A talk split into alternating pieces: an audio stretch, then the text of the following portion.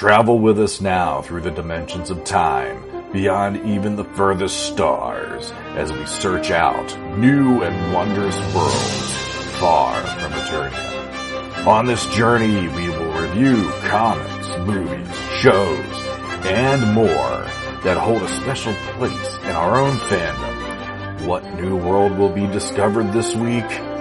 Find out right now as Legends of Grayskull goes off world. They're able now to bring people back from the dead. They're able to de-age them. So in their 30s, even though they're in their 70s now, they're back in 30s again and all that stuff. It's pretty nuts.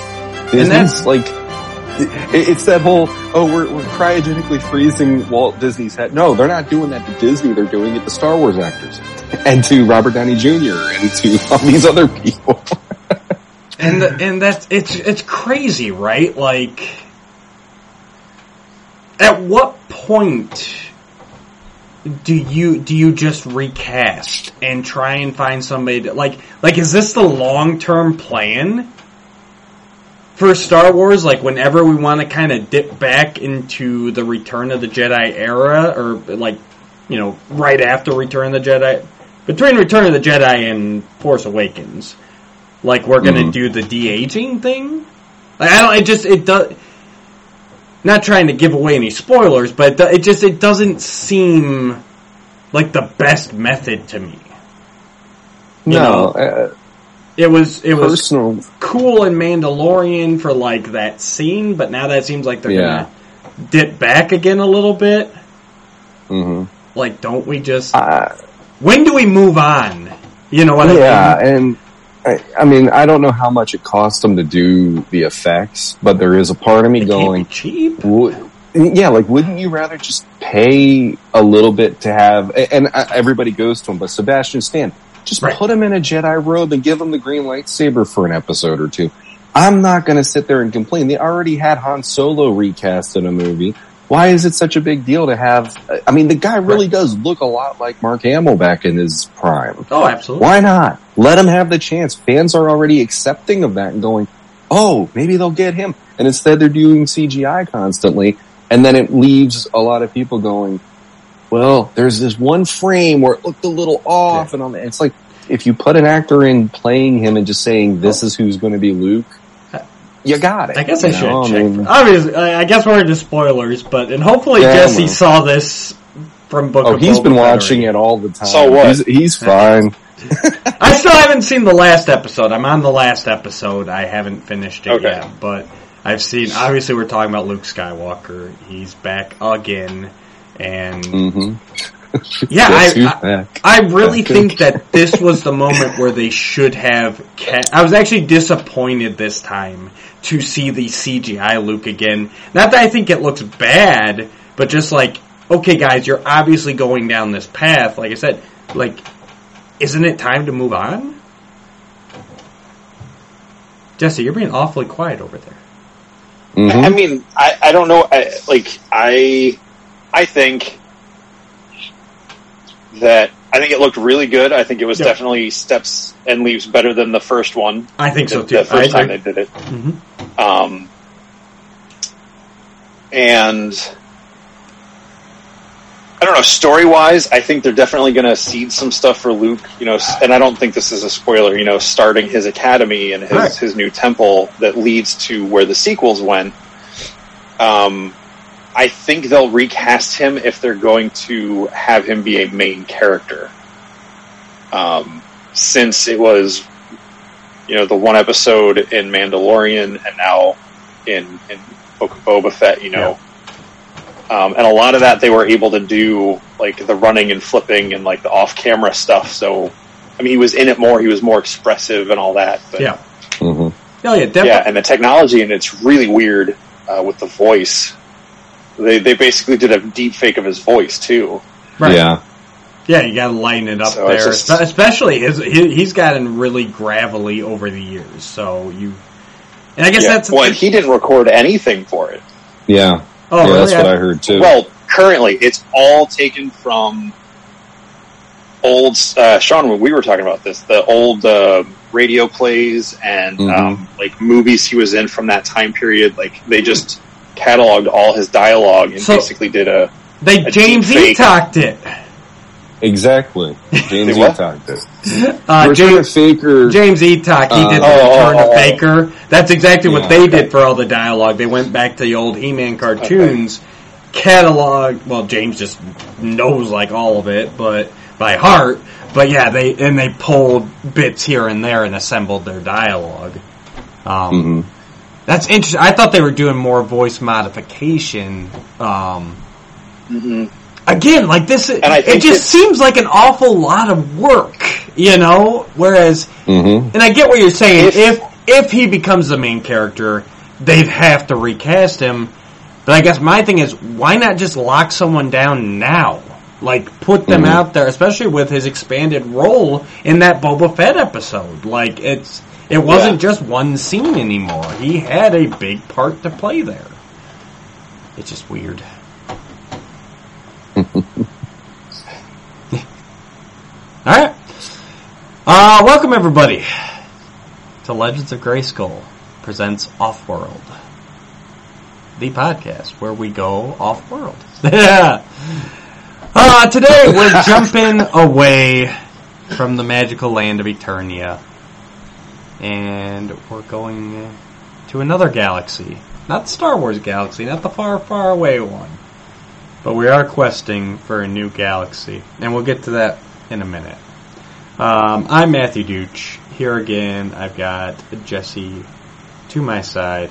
I got Sean down below. Gentlemen, how are we doing this evening? I'm doing just dandy.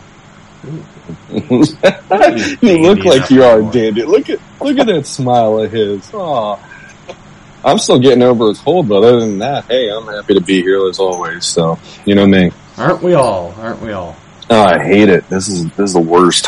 So, Yeah, I, I had mine slightly before yours, and I, I've still got this nasal thing going on, so, but mhm. we persevere. We're doing it for you guys, for the fans. Pushing forward. We're We got- bulldozing, we got as you my guys. wife would call it. Yep. I have an insane cramp in my foot and it's driving me crazy, but I'm gonna smile. And He's the Krampus. flex it, flex it. uh, that makes it worse. We're, Beats talk- the verb. I put it down. we're talking about medical insurance earlier. We're talking about the Yeah. early bird Come on. buffets. Now we're doing foot cramps. Welcome to the geriatric podcast, ladies and gentlemen. He's supposed to be wearing New Balance. I figured he'd be fine. I got you. Gotta Oh well, gosh, you, the New Balance again. you gotta get the New Balance. You gotta get the Dr. Scholl's to go in the New Balance. Scholl's, that's right. All right, they gotta fit in there. then You have to cut go. them Arch down support. to put them in the shoe. Uh, before we get into our topic for the night, there is one quick thing I wanted to get your guys' opinions on, and it came up uh, a while ago. Actually back in November, but this is the probably the first time since then that I've thought about it, and both of you gentlemen have been on. So, uh, this article is courtesy of Screen Rant, and this is titled X-Men Animated Series Reboot Happening, releasing on Disney Plus in 2023. Uh, X-Men the Animated Series is officially being rebooted for Disney Plus and will begin streaming in 2023. Uh, blah, blah, blah, blah, blah.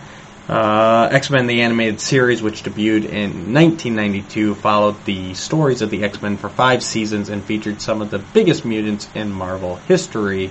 Originally created by Eric Lewald, Sidney Iwanter, and Mark Edens, X-Men the Animated Series became a huge hit during the 90s. Fans of the show loved how it brought some of the characters' best comic stories to life in a new way, and most viewers were disappointed to learn of its cancellation in 97 after 76 episodes. Um, and they, blah, blah, blah, blah, blah, I'm not going to read all this. Uh, the series is currently known as X-Men 97 and will debut in 2023. According to additional information shared by the Wrap, X-Men 97 will pick up where X-Men the animated series left off. It will also bring back all of the original voice actors that are still with us. So, I know you guys have both been into X Men. Were you into the 90s animated series? And what do you guys think about this revival?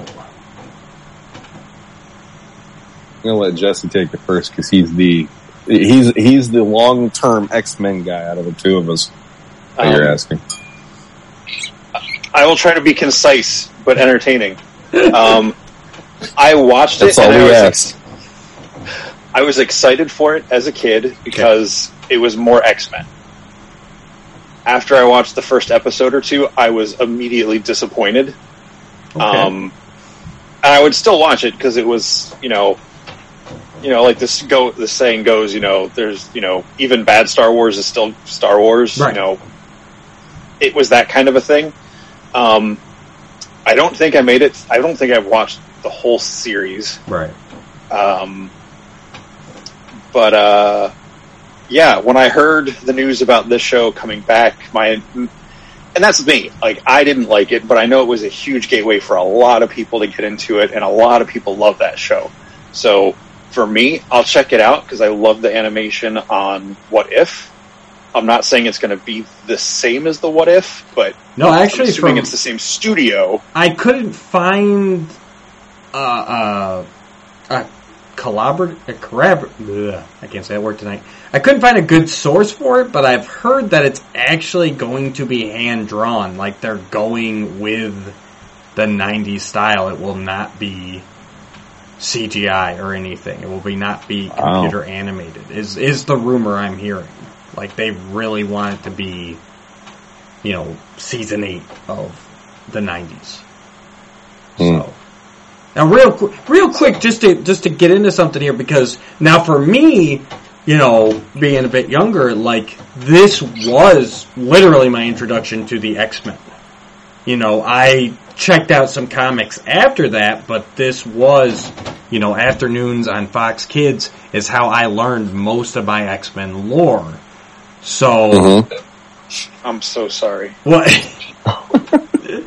now, I guess that's the thing though, because like, I get that, obviously the team that you start off with is kind of an amalgamation of, you know, what I would later find out is kind of the, the first team and the second team.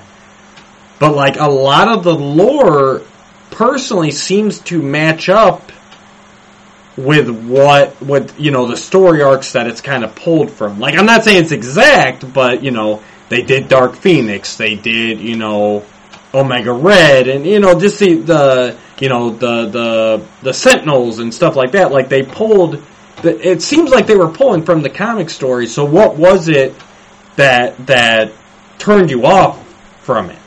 Uh, what am I missing, I guess I'm, I'm wondering, as a longtime comic reader? No, no. It, well, I mean, because Sean got me into the comics what like a year, year and a half before the show started, so I wasn't even in it that deep. But I guess I got hooked deep enough that it was like, like I was a twelve-year-old fanboy. You know, like nope, that's not Rogue. That's not how Wolverine talks. Like that's not the. Let's like I don't know. It just. Um, and there's a bit of bitterness still to this day that some people like do that do, when they I see them in costumes or I keep seeing like the figures based on that art style and everybody going crazy for it. I'm like, oh, it's not even it's a good version of them. but I will say this: you were right. It is a lot closer to the comics um, than I give it credit for. Um, but they also are a lot. They're a lot closer to the comics than the movies. So, um, you know, I'll give them props for that. Fair enough. Sean, anything to add? I the only episode of that entire series I ever got to see was the Night of the Sentinels one that was in the VHS that I think Pizza Hut was giving away at the time. I had him. And I, because honestly, I was I was living in the woods. Jesse can verify this. I was living on a mountain in the woods, and we could only get three or four channels Sure. in at any time. And so uh, I never got to watch the show, but I had so many comic books in my room that I didn't need to watch the show. I was all about the comics and, and for me, a lot of it was the visuals of the Jim Lee, Whilce Portacio, Marc Silvestri artwork of that time. That when I saw the cartoon, I was like, none of this makes me excited. It doesn't look. They they they had a generic look to try to make it feel like you would read the comics, but it felt watered down. And for me, I, I agree. That's what I was going to say. Actually, what Jesse was saying, it's better than the movies if you want to go to. This is what the it feels like to read X Men at least, Right. at least in that era. But um, it, it, it's not something for me that I, it was never a part of my childhood the same way the comics were. Um, but hearing certain voice actors, that for me was one of the, you know, how are they going to have this guy that sound or this? And the main one for me was Wolverine because he was always the hardest one to pin down in casting, even in movies at that point. So all of a sudden you have that like Clint Eastwood, you know, this one's for you, Marf, and all that. And I'm like, that works. It, it- honestly, it didn't bo- it didn't bother Yeah. me nearly as much as it probably did Jesse because Jesse was a huge Wolverine and Rogue guy at that point. Um, but man, like I was a Gambit guy, and just listening to him on that show on that VHS, I was like, oh my god, shut up! Like I couldn't take. It. I was like, Gumbo, just stop talking. You're, it's like you're supposed to be charming, and all you you say Gambit this Gambit that. You sound slow, dude. Don't don't do this. Um, so yeah, I, I and and and the other thing for me was I knew Colossus was never a part of the show, and he showed up as a villain first, and that kind of annoyed me from what I understood. But maybe I'm wrong with what I heard about that I because I think in I the, know I've seen him fighting alongside the X Men. I don't like this. I, I watched it. I had the Pizza Hut VHSs. I Mhm. definitely did not see. I've never seen the entire series. Um, Mhm. so I, I just know he he was a good guy in the episodes I saw him. I remember him fighting against Omega Red, and then I also remember him on an episode where he helped Jubilee in New York. Like, so- Okay, well maybe I heard wrong, but I, I could have swore But they said he was part of that Magneto's acolytes first. They could have like, done it. It wouldn't that- surprise me to have him do the the you know villain turned hero. It was it's a it's a pretty common trope. because uh, I don't know. For me, I went back to the you, you have the original first five from the Stan Lee Jack Kirby era, and then you add in Havoc Polaris later in there, and then you go into the seventies and you have your United Nations team basically Storm, Colossus, Thunderbird, uh, Banshee, and all those other characters, and Wolverine, obviously, Nightcrawler, and um. Yep. And for me, I was like, he was basically their Superman. He was legitimately through and through a good hearted person who wanted to protect the people he cared about. And then I'm, I'm like, oh, he's, he shows up as a villain first. Well, that was a part of the story that actually mattered to show his progression as a character. Not, that's how he shows up. He was supposed to be a good guy throughout. So that kind of annoyed me in that way too. But like I said, if, if I heard that wrong, I retract that. But I will. The only other uh, thing I can say um, that for me was a positive was uh, the theme song to that show was miles better than that damn Pride of the X Men, X Men, X Men, X Men. it's like X Men, X Men, save the day. Uh, Oh my god! I get that going, the- Jesse's gonna throw something, but it didn't bother me as much. Oh come on! as the I, other one, 'cause you don't even like the theme? It's better. It's just one of those earworms. How could I, like, go to I'm going to go to sleep hearing that. And the fact that they kind of incorporated that into the movie theme was, Yeah. it, it didn't work for me. So, Well, I'm it- glad other people liked it. Here, here's the thing. Here, it, just going back to to what Matt and I always do our our uh, our skill set with masters. I mean, the He-Man commercial started off with a timpani drum going He-Man, He-Man, and then you go to filmation and they blow the roof off the joint and now you know. eh, And it's it kind of the same thing there. It's like that. That isn't my He-Man, but I'd rather have that than just He-Man walk around He-Man, He-Man, you know, that way. So I'll take what I can get, but that, that Pride of the X-Men theme song, every time I hear that, I cringe and I literally roll up into a ball because I'm like, I don't, oh my God. Like it was on the video game, Yeah. the, the, the four player or whatever it was. And every Yeah, time all I those heard it, designs I'm were like, from Pride. Oh, Yep. why are you doing this to me? So And I will say, Yeah. Kitty, Kitty Pryde did get the shaft in the '90s. There, like she, I don't think she ever appeared on the '90s series. I could be wrong about that, but if she did, She it was was well, on X- She was an Excalibur at the time, so there was no reason to have her in the cartoon. But and yeah, on top of that, they also had Jubilee, and she was kind of your I- kid character. Right, to Jubilee Kitty took- was a more relatable one. Jubilee took her opinion. spot, unfortunately, which is why Yeah, um, I think we can all agree that X Men Evolution was the superior X Men series. I like that one for the most part. I remember I, I saw that one, and I actually was like, "Oh, I want to, I want to watch more of this." That was a, oh, now So, that one. I have seen from beginning to end. That's actually a really good series. It does not follow the comics like at all, But That's the one where They're in high school, basically. goth, right? yeah, they Yes, start in high one, school, yeah. but they actually they grow up. Like there's actually a Progression. progression throughout the seasons, and it winds up. It's the whole thing is their origin story. It starts them off earlier, and then by the finale, they are the X Men. You know, like they became the team that you wanted. It's Smallville. Yeah, it's But then you the actually got- end, you're like, you actually got payoff at the end, and they actually like they start off with you know them being in hiding and and you know with their powers and everything, and then by the end, like mutants get exposed, and that's when you have like the senators start coming in and trying Mhm. to govern and everything. So while it, like I said, while 90s X-Men like followed the comic storyline closer like X-Men Evolution it started kind of earlier in their age you know the characters ages but to me it it kind of follows the heart of X-Men a little bit more so mhm. and it had Kitty Pryde and Nightcrawler in it from the start and I love those two so. yeah, I like those characters in general. Like the the animated series was heavily, heavily based on the rosters of the era. right And honestly, like I, I was, I was not a blue team fan. There was the blue and the gold team. The blue team was mostly what was highlighted on the animated su- show.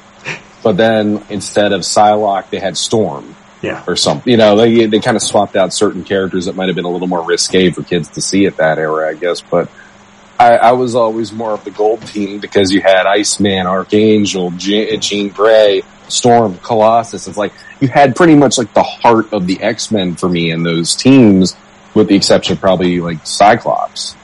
And it's like those guys were kind of like the oh they're always there. We're gonna we're gonna do these guys are the I hate to say the word, and I know Jesse's to throw something again. The extreme ones, because we've got Wolverine and Gambit on it now and stuff. And I was like, okay, I've seen Wolverine on the X Men for how many years? It's not that extreme anymore. so, fair enough yeah. All right. Let's move on to our topic for tonight. In the far reaches of the galaxy, a civilization is under siege. We are all that is left. They've searched the universe for a leader. Stay tuned for scenes from next week's Galaxy Quest. Never give up. Never surrender. He will save us. What they got Never give up and never surrender. Were struggling TV actors You are our last hope. Where's my limo? Okie dokie. and they're about to put on a command performance 8 million light years away. We are actors, not astronauts. You are our protectors.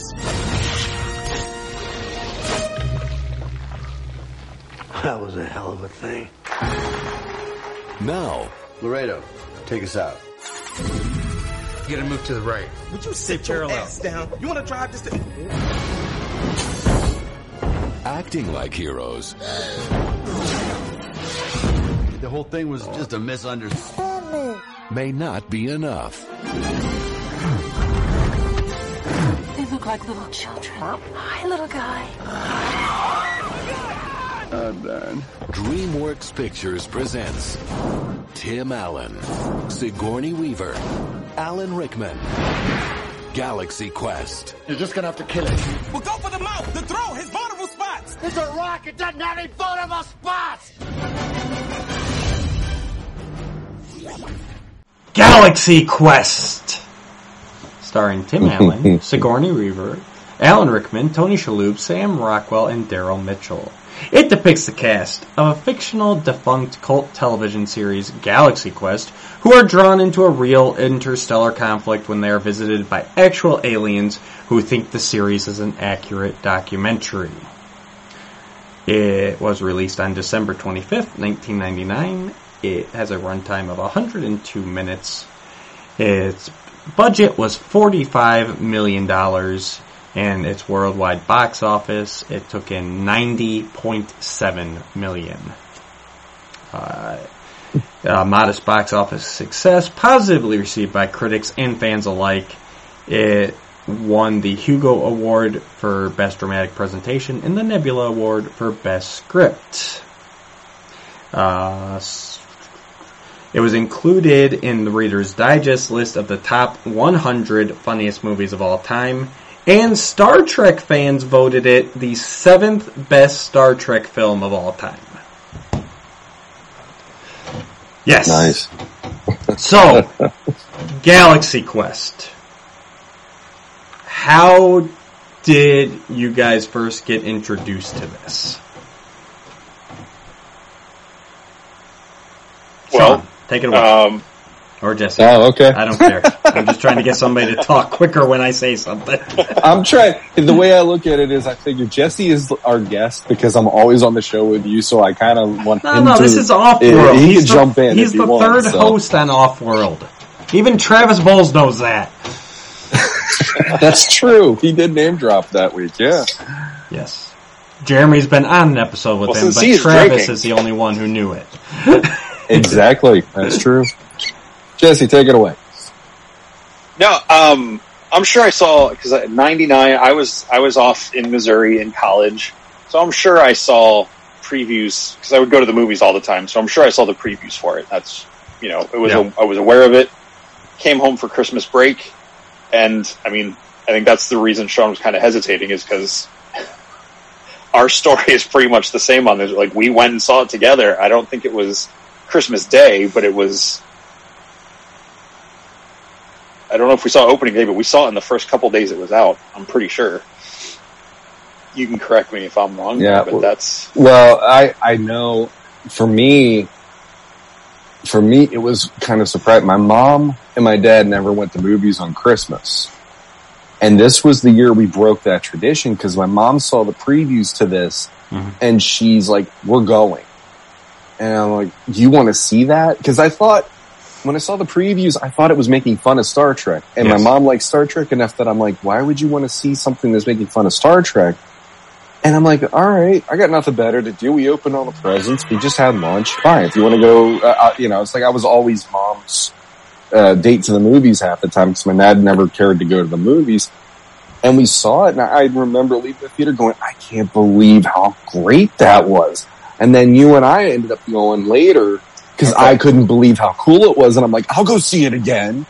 Because that's like, yeah, it's those, it- it's it's not like you're, um, it's not like you're, you know, but bending bending me backwards to make me want to go see this one more time. 'cause I had a blast seeing it the first time, and um, never would I have expected to find so much in one movie that was labeled as like a comedy. And that's it, right? Like most people thought it was a spoof on Star Trek. Like, you know, really even in like the, the, you know, scary movie type, type vein. Like, Mm-hmm. uh, I got a quote here actually I want to read, and it's the perfect plot for it. I had originally not wanted to see Galaxy Quest because I heard that it was making fun of Star Trek. And then Jonathan Frakes rang me up and said, you must not miss this movie. See it on a Saturday night in a full theater. And I did. And of course I found it was brilliant. Brilliant. No one laughed louder or longer in the cinema than I did. But the idea that the ship was saved And all of our heroes in that movie were saved simply by the fact that there were fans who did understand the scientific scientific principles on which the ship worked was absolutely wonderful. And it was both funny and also touching in that it paid tribute to the dedication of these fans. And that was, of course, Patrick Stewart, Mm-hmm. who was quoted there. Um, Jonathan Frakes had great things to say about it. There, I mean, you can look it up, right? There, there are all these Star Trek actors because they get asked about Galaxy Quest to this day, and every I looked it up. Every single one of them absolutely loves it. They, you know, Jonathan is quoted as saying that it feels like the writers had sat in in a conversation between the cast members or read their personal mail to each other. Like, um, uh, Wil Wheaton said the only thing he doesn't like about Galaxy Quest is that he was not in it. He said he would Mhm. have loved to have been in it. He wanted to play a fan who, who is, um, like ragging on Laredo because they put a kid in the show as the pilot. That would have been great. Yes. that would have been awesome. Yes, that is the that's about the only thing I've heard that could make Galaxy Quest a better movie is if you had Wil Wheaton making fun of the fact that a kid's piloting the ship. That, uh, but yeah, I'm honestly like I saw the previews for it. It was one of those movies where I'm like, oh yeah, I'll go see that event, or maybe I'll just wait for blockbusters. You know, like it wasn't it wasn't a must see movie, but it was like, oh, that looks like it could be funny. You know, watch it once, Mhm. whatever. And my friend Nick, his mom worked for a, a paper down where I was living at the time, and she got uh, screener passes to see it. So, and she gave them to Nick, and he took me with him. And I'm like, yeah, sure, I'll go see it for free and early, yeah. And same thing, like I was blown away by how deep the movie really is, how funny it is, how serious it is, how like everything rolled up into one. It is, it is just. It, it impacted me in a way I did not expect going into the theater that night. And honestly, I've never even been that big of a, a Star Trek fan necessarily. Like, I don't think I've seen maybe a couple episodes of the original series. Next Generation, I did watch quite a bit of that with my dad, and then Voyager we watched a little bit of. But that's, and of course, I've seen the movies and stuff. Um, but what about you guys? Like, what what kind of level of Star Trek fandom are you guys in? Uh, I, I grew up with a mom who that was awesome to her. She she would watch the original series if they were running reruns. She she showed me how to do this when I was a kid. Yep, yep. Because she knew how to do that, and ironically, uh, when I got married, my father-in-law, uh, uh, who passed away uh, a while back now, that was his blessing to my wife and I. He he said he you know he knew this old blessing and he just wanted to give it to us and just live long and prosper. And he just sat there. That was the, all he had to say that day, and I just got such a kick out of that. But yeah, I grew up with it all the time. My mom, uh, she was telling me the ins and outs of Wrath of Khan when I was five, and I'm just sitting there going, okay, you know, Yeah. like I, I liked Mr. Spock because he looked interesting, and I liked that he he usually was the go-to guy when they had their chips down, usually, and all that stuff. And Bo- uh, McCoy was always fun because, damn it, Jim, I'm a fill in the blank. You know, I'm a doctor, not a fill in the blank or whatever. so I grew up with it, and and it never went away. But it was never something I went after myself, um, the way I did because of this move. Right, right. So For me, um, you know, I was aware of the old show, the, the original series. Um, to me, it was like Gilligan's Island or, you know, like that sort of thing. Yeah. Not, obviously it was different, but like, it was just of that era of stuff. And it was on it was on style. reruns. It was it was just there. Yeah. Yeah. Yeah. And, um, I guess because I grew up into a family with, uh, most of my siblings were teenagers by the time I was born. Um, and they were more into Star Wars and more of the actiony stuff. So like Right. that's kind of what was in the house. Um, when Next Generation came out, my stepdad would have me watch that with him, and uh, I didn't like the show because I did not want to spend time with my stepdad. So Fair enough. um, so that I associated that with a thing he liked, so I didn't want to have anything to do with it. Um, and then I think Sean, I know I went with you and your mom to see was it uh, Undiscovered Country with the original There- crew. Yeah, there was there. I think it was the one where it was like the murder mystery. Maybe I'm wrong. Yeah. Maybe it was a different one. But there Yeah, was one be- where it was like that'd they, be Undiscovered They pinned Country. everything on. Yeah, they pinned everything on uh, Kirk. Yep. And then he Yeah. and Bones got sent to the prison planet and all. And, and um, that one was one of the few where I was sitting through it going, "This is actually pretty freaking great." Yeah. Like I enjoyed that movie, and I like the fourth one because of how you know you don't you don't expect them to be coming to our era back in the '80s and save the whales. Oh yeah. But then you see like Spock giving Voyage the walking neck pinch to the punk guy on the bus. It's like they, they du- well, dumbass, well, double dumbass on you, and I'll, uh, double everything they say to you, Spock. That's how you handle it. It's like I like that, but it was never like a you know like if I would watch that show, it was never with the kind of seriousness that the fans would have had for it and the, and the reverence. It would have usually been, well, this is something my mom likes, and it's by it's a byproduct of she likes it, therefore I'm at least aware of it, and it doesn't bother me, and I find something about it that I like, even though it's not something I would search out myself. All right. So jump. I'll say Yeah. Go ahead. Oh, I'll say one last thing. I was going to say Galaxy Quest and even more recently the Orville um, actually make me appreciate what Star Trek was and what it did, like when it started. You know, without getting into all that, but like these two comedies that were kind of spoofs, but also very much in res- like respectful Right. spoofs. Yeah. Um, made me appreciate Star Trek more to where I've been a little more open to, to going back and trying stuff. So. All right, so jumping into the movie itself, we'll follow our usual format here with positive, uh, then a negative, then another positive. So, Sean, kick us off with a positive about Galaxy Quest. Oh man, which which do I pick? Um, I gotta I gotta go with my gut reaction. The heart of it, the absolute heart of that movie is. I get emotional to this day when I watch that movie. There's certain parts. Alan Rickman brings something to that role Yes. that you would not expect him to. You would think this is something where he'd be like, I'm making a paycheck. He brings something to Dr. Lazarus that you don't, you don't automatically assume this guy's going to bring this level and caliber to that character because one of my absolute favorite moments and our, our uh, Jesse and my friend, uh, uh, Andrew Kaplan, he, he's kind of our tri, trifecta when we talk around it. He's a local guy. He, um, he brought this up to me one day and it put the whole scene that I want to reference in, in such a great perspective.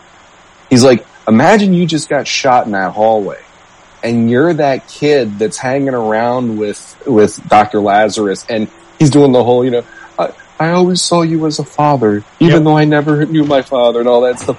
And you have that moment of him not wanting to say the line. Anybody who tries to say the line to him, he just shuts down. And even the one guy who doesn't even say it right, by, by the moons of Zuda, and he just grabs his, his photo, Yeah. signs it, and throws it back at him. And, and then all of a sudden, you have that moment where he realizes this means something to this guy. This actually was not a joke. This was, and it wasn't even his career. This Right. to this kid is, is his father he's looking at. And he does, by Grabthar's hammer, by the sons of War, you shall be avenged. And I'm like, every time I see that moment, I have a tear because mm-hmm. it, it's the heart in there is encompassed for me in that little moment of that interaction. And it, it, it's it, like, if you think this is a parody, you watch that moment and you're like, no, No. this movie is really, really wanting to tell a great story. And this proves that to me. Right. Yeah, and, and the, the the smile on Quellek's face as he passes, like that's He- like I'm, yeah. uh, that's this the best I could have ever hoped for. Like he's he's going out a hero in his mind, you know. Exactly. And that's the thing, right? Getting into it, uh, it's not a spoof at all. It's I wouldn't even say it's it's it's a parody. It's it's literally just what if the actors from Star Trek had to go on a mission? Mm-hmm. Like that, it's it's so serious. The comedy is in the fish out of water stuff, but the story Yes. is a hundred percent serious. It's a hundred percent heart from beginning to end. That's the thing. I wanted to originally say, well, once it turns, it turns, but really, it's there the whole time. Like it never, it doesn't start off as like the happy-go-lucky comedy and then like takes the dark turn. Like all throughout, it's it's the the comedy is in the fish out of water. That's that's Yeah. about it. Other than that, it is played a hundred percent straight the entire time, and that's Yeah. they own it. They they lean into it, and that's what makes it great. That's what makes you resonate with it. the the concept and the story of this movie makes me so jealous that someone else thought of it. Well, it's so because simple. it is a brilliant, simple idea. It's it's like the the best movies for me are the ones with the simplest Mm-hmm. idea, and it's just the execution of that idea. Sometimes they don't work at all, and then there's other times where you're just sitting there going, "How did I not think of this?" and try to sell it to Hollywood. This is amazing, and And that for me, it's like, it, well, the thing, the thing for me is, there's so many people, there are generation, like, you and I, okay, for instance, you and I have had a little conversation back and forth privately that I'll bring out here a little bit. It's the whole, what, what is it about our heroes that keeps bringing us back to them and still, what, what stories are key, are keeping us invested in these brands that we love? What is it about these characters and these stories? And this movie is that. Like, if you have an, if you want an answer, just go, go watch Galaxy Quest because yes, it's not Star Trek, Yeah. but this is how it feels to be a fan of Star Trek and see those characters in such a way that they mean something. Those characters meant so much to those Thermians that they needed them. They were the only people they could fathom as we need your help. It's the the Princess Leia Hail Mary. Mm-hmm. Let's get them and get the, we need help. We need to get somebody. You oh, oh let's hope and all that.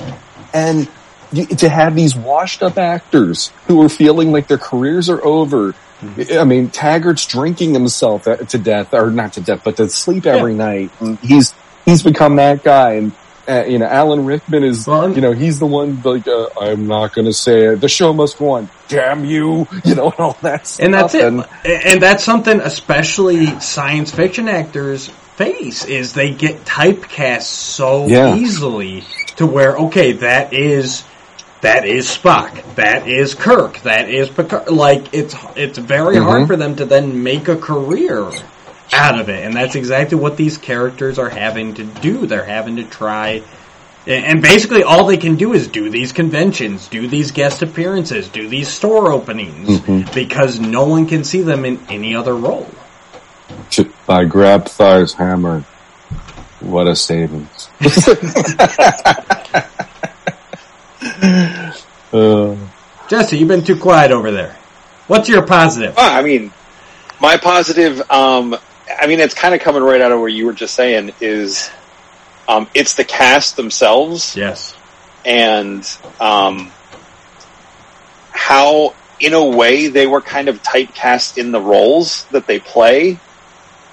Cause like, Tim Allen at 99, he was still coming off a home improvement. Yep. Like, he was still pretty big, but like, it was on the downward slope, I think, at that point. Um, Right, and this know, was- Sigourney Weaver had, go ahead. I was just gonna say, and this was kind of his breakout. This was Tim Allen trying to show that he could do something Yeah. else, you know. Yeah. and Yeah.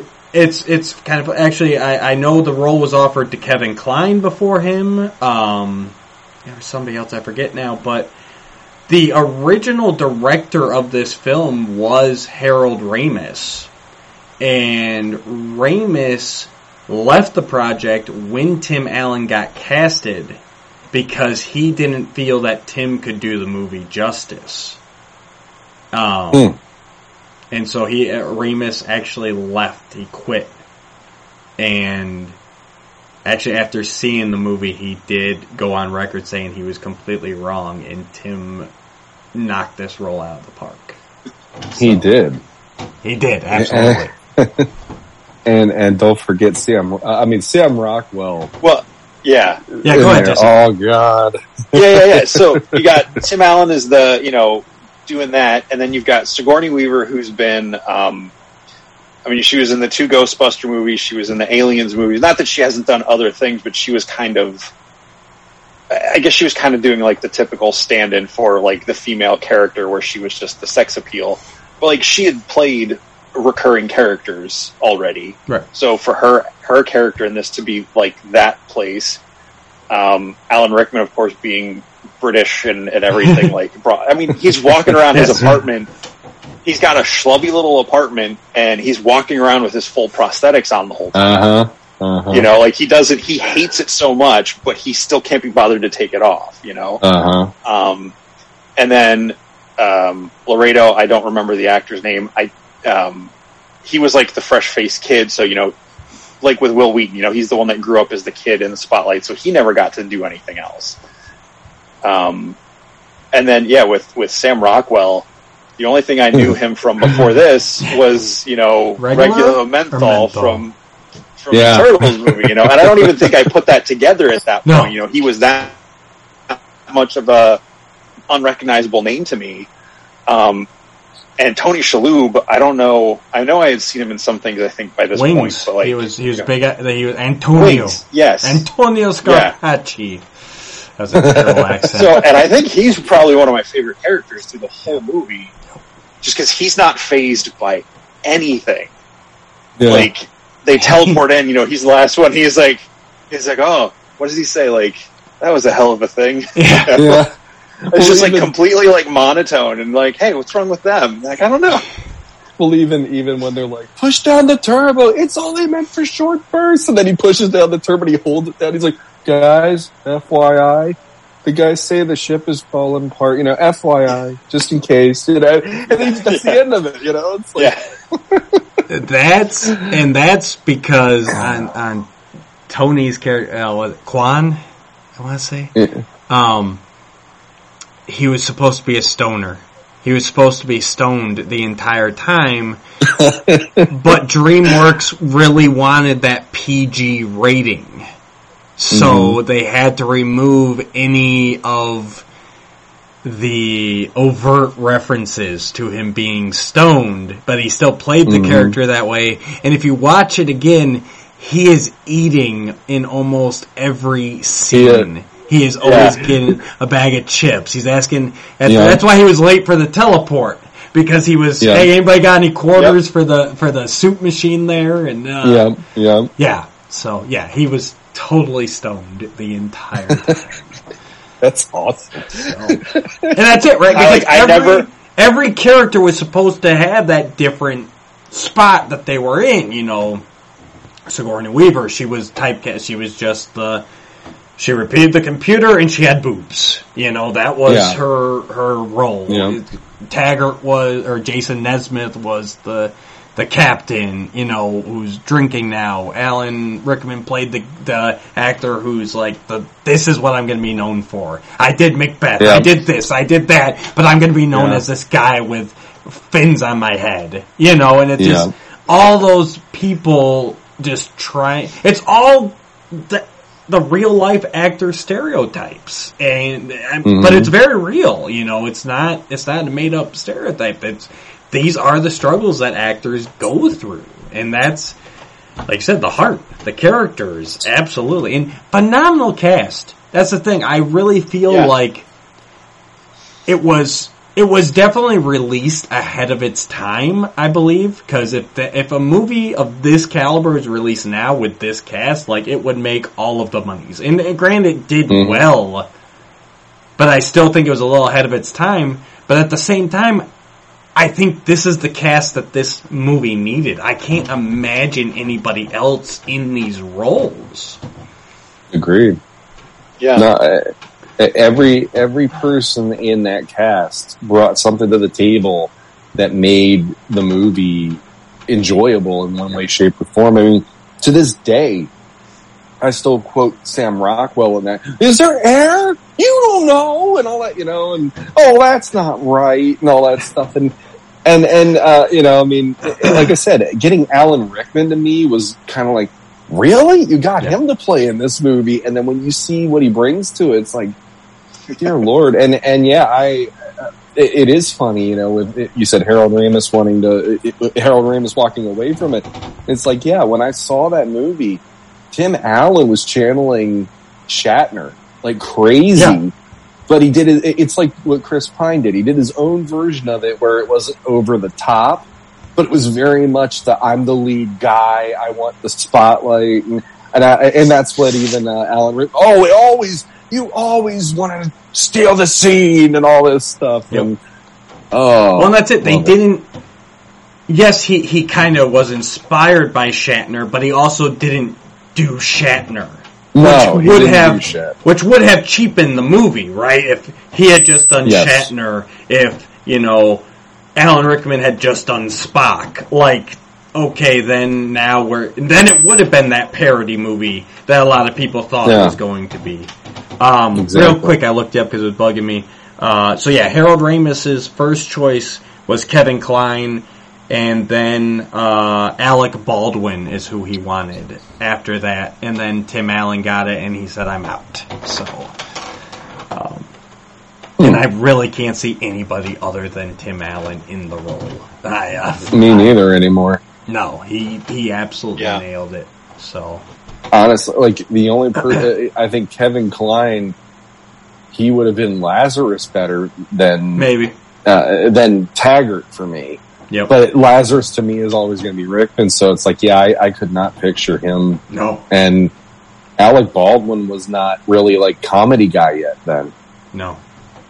Um, so for my positive, it's it's very broad, but I think it's worth bringing up because it's something we struggle with a lot. I feel like a lot of modern shows and movies struggle immensely with it.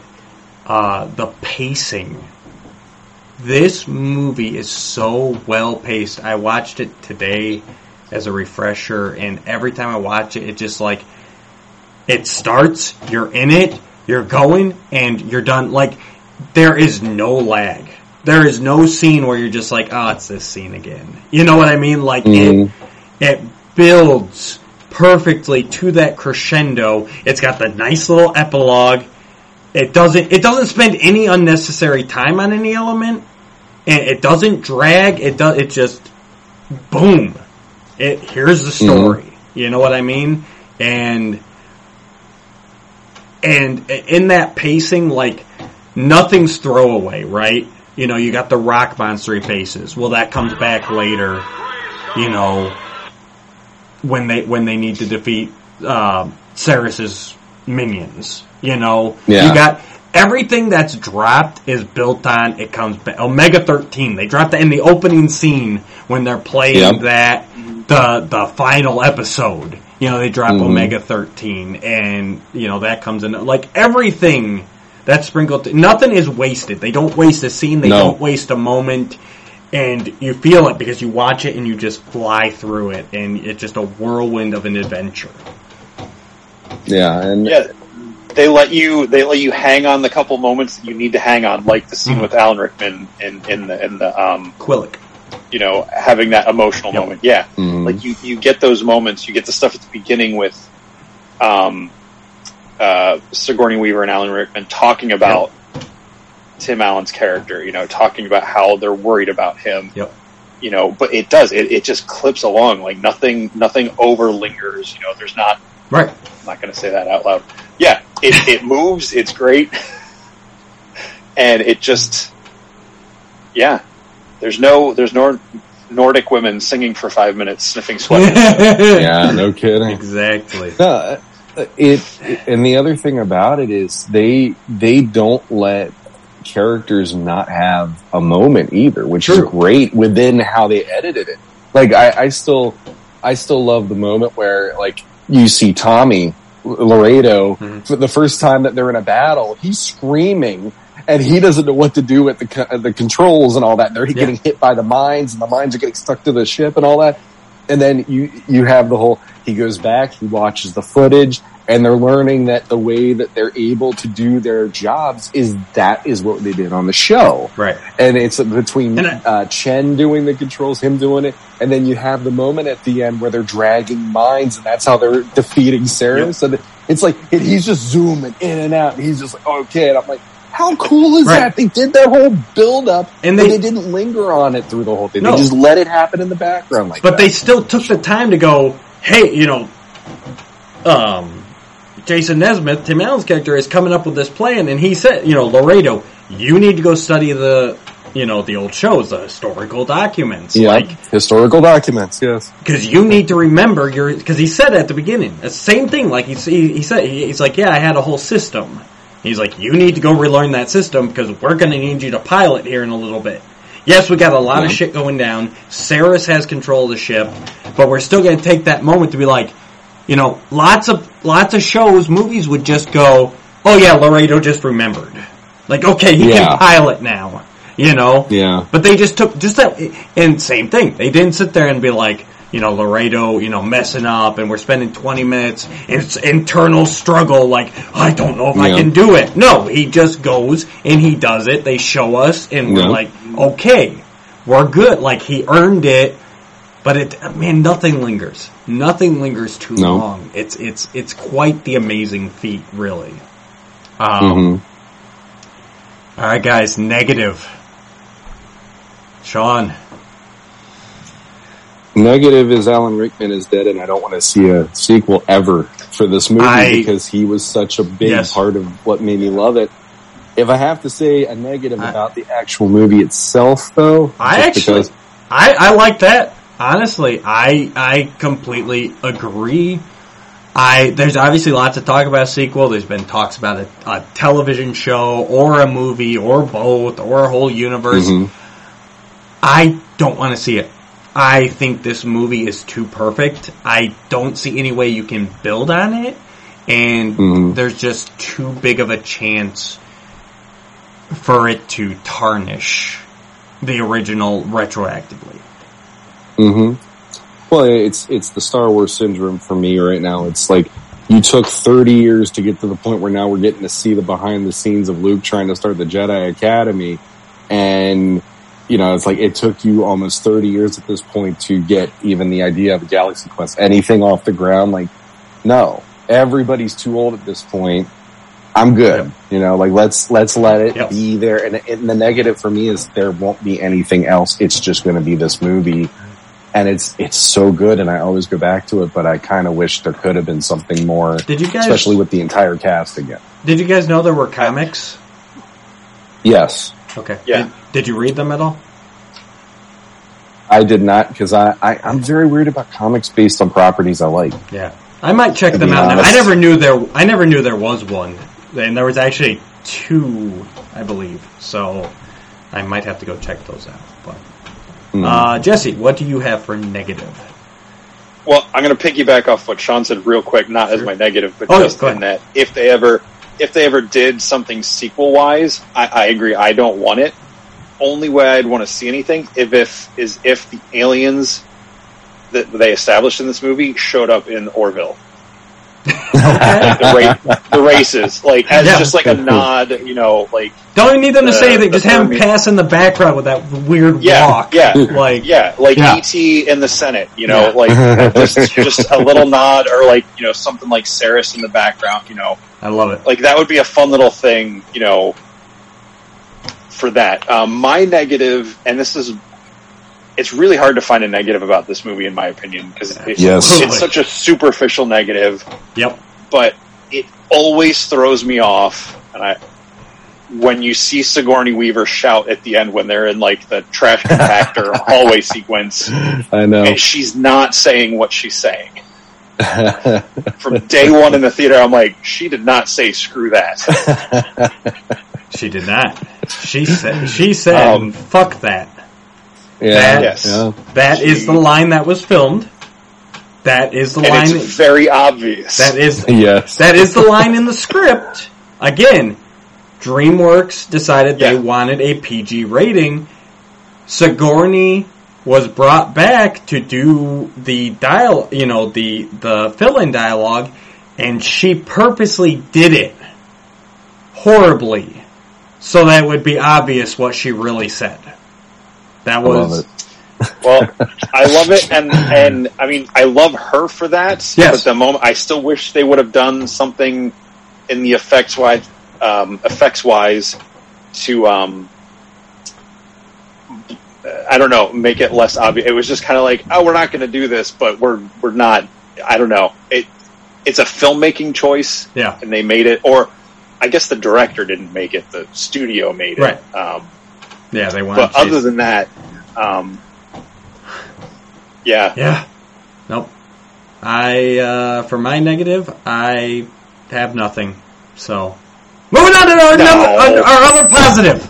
No, I really, No, I, can't do it. I, I, I really, you guys already scraped the barely there surface. I, I was originally going to go something along the same lines as Sean uh, for like potential sequel could be the only possible negative. Um, it really is a well put together film. I I wouldn't change a thing. Like I know everyone's performance is stellar. I did. Uh, so so yeah, positive. Uh, I'm actually gonna go with the the the the aliens, the between Sarris and the Thermians and all his people, the color schemes, like the the I have to assume they're practical effects because they hold up so well, but they really hold up well. I mean, they, Mhm. watch it today. It, it doesn't feel outdated. It doesn't feel cheesy. Sarris is believable. You know, the, the Mhm. whole his warship with its greens and its kind of like organic bug-like slime and like just Mhm. just a way they kind of created those two dynamics. Thermians have you know the the nice clean ship, the blues, the the cool hues, and then he's this slimy, nasty green and everything. Um, Mhm. Yeah, those those those effects really hold up well. The space battles, like the with the ships and everything, looks great to this day. The mine sequence, I mean, stellar, stellar effects throughout. hmm Agreed. yeah. Uh, Stan Winston, Was it Stan? Stan Winston Studios, the one that did Nice. the uh, Sarris and his his creatures. I can believe it. Uh, all right, Jesse, we're back to you. Positive. Um, it's just so damn funny. Yes. Like, like, and not again, like you guys said, not like spoof mocking funny. Like, I mean, there's definitely some, you know, it's like, oh, of course, his shirt's off again. You know, like, I know, you know that kind of stuff. They take, But they it's like take, so playful and Yeah. fun. It's not. hmm they take No. digs at the tropes, but it's funny Yeah, because yeah, yeah, yeah. those tropes exist. Like they're they're a Yeah. thing. It's not, and there's there's no potty humor. You know, there's no, there's none of that. It's just it's good, clean, Yeah. fun. Yeah. Mhm. like uh, like I said, I think um, was it Tony Shalhoub's character. Um, Yeah. um, I, I was just watching this. I don't know why I can never remember any like the character Yeah. names, but like um, Chen, that's what it is. I want. I said Chen, yeah, he's Yeah, he's like, one of my favorites. Chen. But you know, Guy has Yeah. all the best lines in the movie. Like, is there air? Can you breathe? You know, and he holds his Yeah. breath. And I don't know how many times I've like for no reason said, "Can you make some sort of rudimentary lathe?" Like, He's done that to me in real life many times. yes, he actually has. Uh, you know, and you know how it will just randomly, how like Garignac as a chant will get stuck in my mind. Right. You know, Yeah. it's just, it's yeah, it's just it's so funny. It is. It's uh, you know the whole, the whole red shirt trope. I, I, I Uh-huh. thought I was the guy who stayed behind the ship and died, but now I'm worried that I'm the guy that goes on the uh, uh, down to the planet and dies. Guy, you're gonna be fine. No, I'm not. I don't even have a last name. Guy, you have a last name. Do I? Do, I? Do I? Have you ever watched the show? I like. Oh, they're so cute. Oh, look at the little miners. no, Oh, don't! God. I'm telling you, in a minute they're gonna do something horrible. I hate being right all the time. And I love, Yeah, I like, love that. I love that slow burn too. Like guys all freaking out about the last name thing, and we don't find out his last name until that epilogue when they have the credits. Yes. You know, and he's on the TV show. Then it's like up until then, it is literally just guy. Like, oh, Guy, you're, Yep. you're definitely gonna die. Like, there's no way you survive this. And it's like not only did they just give him a, a last name, but it's Guy Fleegman. Yeah. And then underneath it, he's security officer Rock Ingersoll. Like my God, Yeah. they gave him the longest names ever because the poor guy only was going by Guy for so. long. You know, he named himself too. Like, he came up. with I'm sure. Call me Rock. Oh my God. You guys remember me? I was on episode 71. I died by, by the lava monster. Ah! It's, it's the glasses. Wait, you're doing the plan from episode 71? Are you sure? Are you sure? Why does it matter, guy? I died in episode 71! Alright, maybe it was 51. Like- well, and when Chen gets taken down, you know, Yeah. by the tentacles of, you know, and they just like, Oh. oh, oh, that's not right. Like, like everybody's delivery is so. yes. I think that's why that negative stands out for me is because like everything's so genuine and everything feels so sincere. Even Yep. even the the tropes and the comedy and all that stuff. That Yeah. you know, yeah. Like even the guys making fun of him in the bathroom at the beginning. Yes. You know that sets That- Jason's character like down that path. Like was completely realistic. Like just you know Mhm. a couple of teenagers or early twenty some guys like just mocking you know 19, 1986. William Shatner was at a Star Trek convention. He went into a stall and he heard a similar conversation. They based that scene 100% on Shatner's story of being at this convention. Like that's Oh wow. yeah, it's all it's all true to form. That's what I'm saying, and that's like we said before. That's what builds this. That's what that's why we believe in it because it's believable. You know, and then they Mhm. just take it to the extreme to where they actually get to go into space. Yeah. Oh, yeah so good. Sean, yeah none of the oh Oh, so yeah go ahead no, go ahead. Sorry, I thought I thought you were done. Yeah. no it, it's a different thought go ahead All right, Sean, positive. Positive for me is, uh, I guess this kind of goes hand in hand with what I said earlier about the heart of the movie, but I, to this day, absolutely love that it is a movie written about people who are in over their heads trying to just do the right thing. Mhm. And, and it, it really, it, it's that whole, you know, for, for those Thermians, they see them as the heroes on the screen, but you got to start with something inside of those characters to make it that they are able to become heroes by the end of that movie. Right. And, and that is something that, that's why this stands up as a better movie than a parody every day Yes. of the week for me. Um, uh, just the fact, like, uh, you have scenes of like, you know, uh, like I love, I love in the beginning of the movie when they see the footage of their original captain getting tortured Yeah. uh, by Sarris, and all of them are watching it at the uh, lunchroom, and you even see Guy there going, Yeah. you know, like he's got that kind of look, and and, and even Tim Allen's like, oh god, you know, and they're all like wincing and flinching and everything, and they're all running to get off the ship, and because they can't get off the ship, they rise to the occasion, and Yes.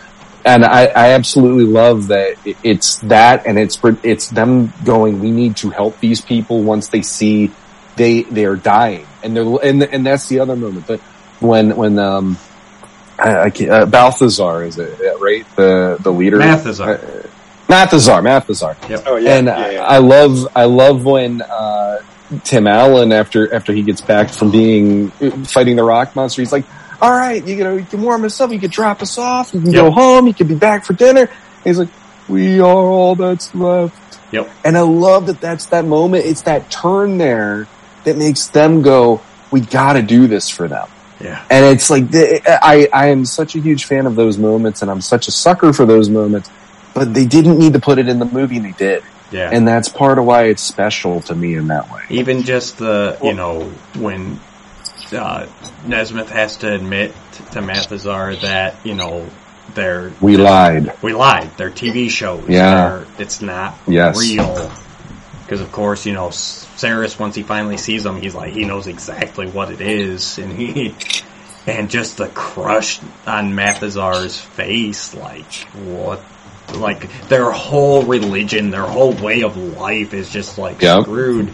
But then that, but then on the flip side, that's once they save the ship, they defeat Sarris, and Mathazar comes in. And he's like, "Oh, the ship was a model that big. Oh, you guys, you are so funny." You know, like his faith is just restored, and you know, it's like, okay, that's that. You know, that's what these people need. They need to believe in this, and yeah, our heroes rose up to the occasion. Yeah. Well, the cool thing about that, and I'm glad I didn't say because I almost stole your thunder because I was going to say they all, all the cat like the human cast of characters had to do was do their jobs from when they were on the show. Yes, Mm-hmm. They they they didn't have to be creative. They just had they just had to act their character because I love that when Sigourney Weaver is like. Uh, I forget who yells at her for repeating the computer. She's like, "Look, I had one job Yeah. on this, Yeah. and I am going to do it to the best of my or whatever she Yep. says." Yeah. And it's just like as she leans into it, and as Jason's character like leans into being the leader, and and like you were Yep. saying, you know, they they they they reconnected with who their characters were. yep. They were able to do all the things. So like, it wasn't normal people doing extraordinary things saving the day. It was normal people taken into an extraordinary situation and doing what they already knew how to do and coming together and putting the other people first that saved the day. Hundred percent. hmm I love Well, that. uh, the I'm other sorry. thing. I love that scene. Go ahead, man. Towards the end, when they're down trying to get to the to the the button to stop it, and they, they have to go through the choppers and the flames and everything else, and Yeah. Sigourney Weaver, whoever wrote this episode deserves to die. Like, why would this even be here? Yeah. It's so true too. You get into these things like, oh yeah, it sounded great for the episode, but it makes no Yeah, practical yeah. sense. Yeah. Anyway, Oh, love it.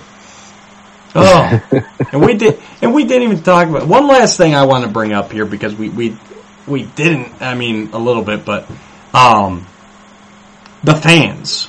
You know, Justin Long in his film Mhm. debut, leading those those goofy nerds that you know what they're asking Jason about. You know, oh well, what in one scene in one episode this did this, and in another episode it did this. So which one is it? What's going on? And it's like, and just kind of the vindication when it's like they're the ones that they have to lean on because they're the the fans are the ones who keep the properties alive. They know the ins and outs, and for them to Yeah. really be the the heroes of the day, because you know Jason and you know uh, uh, Sigourney Weaver's character, they couldn't have made it down there if it wasn't for those Mhm. guys. You know, they wouldn't have known what the Omega Thirteen potentially did without them.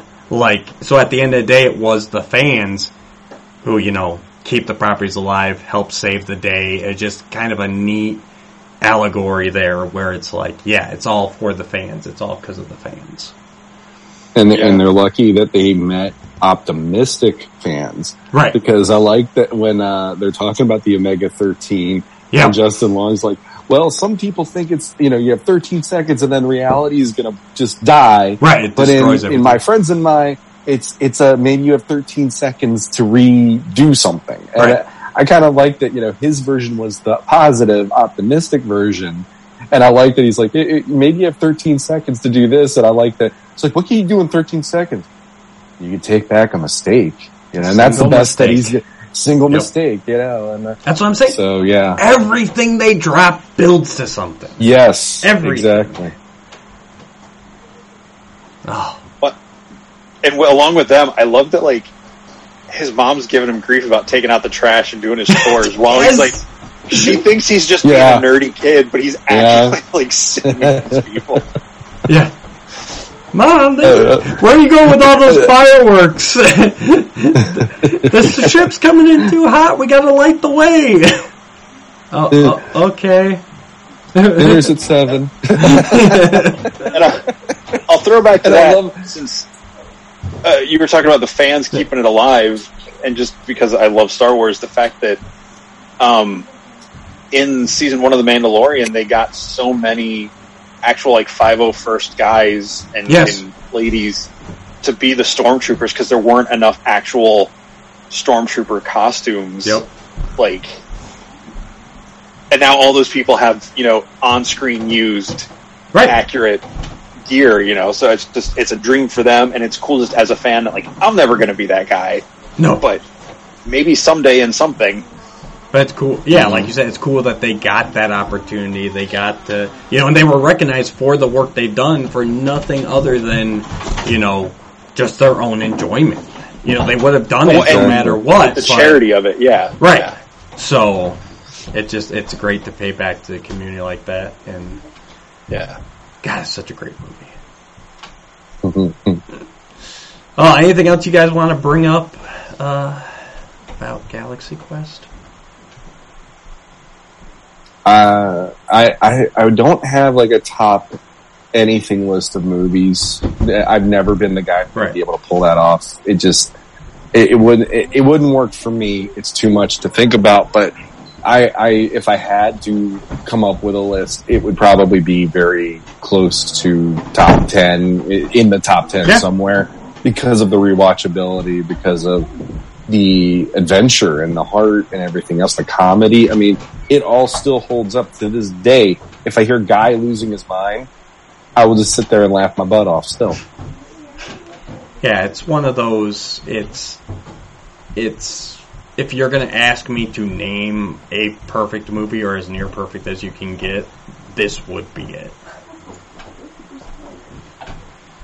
I'll say I every time I watch it, I always it's not the same thing every time, but I'll always forget like one or two things. I'm like, oh yeah, that was this movie, and like Yeah. get all excited about. You know, there's always one little thing, and I've watched this movie dozens of times.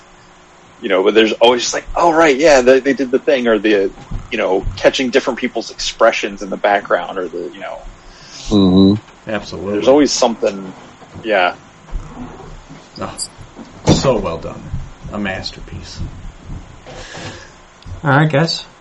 Uh, yeah, if, and if any of you out there have not seen this movie, I just the fact that you're listening to this podcast leads me to believe that you need to. So go on, check it out. Um, real quick here before we sign. Spoiler alert. real quick here before we sign off, we do have our usual quick takes. These are off the cuff questions. Um, first thought that comes to mind. So, uh, and remember, not applicable is always an answer. Uh, in light of the news that started off the episode, uh, favorite X-Man? Jesse. Rogue. Rogue? Colossus. and I'll go Iceman, but Nightcrawler's a close Oh. second. So, uh, favorite Power Ranger? Not applicable. I don't. I've never watched Power Yeah. Rangers enough to have. Uh, oh, uh, Uh, Amy Jo Johnson because she's hot. How about that? Hey. Uh, she's my fa- the Pink Pink Ranger. I'll go with her. Jesse's a no. I, I don't remember the actress's name. Um, uh, she was Jasmine in the live action Aladdin. She was in the last Power Rangers movie. oh yeah, that's No, right. that's It's the only one Look I've at ever him. watched. Look at him go. It's the only one. It's the only one I've ever watched. So The correct answer I can was get behind the, that too. the correct answer was Huh? the Green Ranger from Mighty Morphin. Come on, guys, get it together. I, not my generation. We're the old fogies here. True enough. I thought that one might be a stretch, but I threw it in there anyways. Alright guys, thanks for tuning in to Legends of Grayskull Off-World, talking about Galaxy Quest. We hope you guys had a good time. And remember, until next time, never give up, never surrender. Yeah. My grandpa's name. Yeah. No kidding.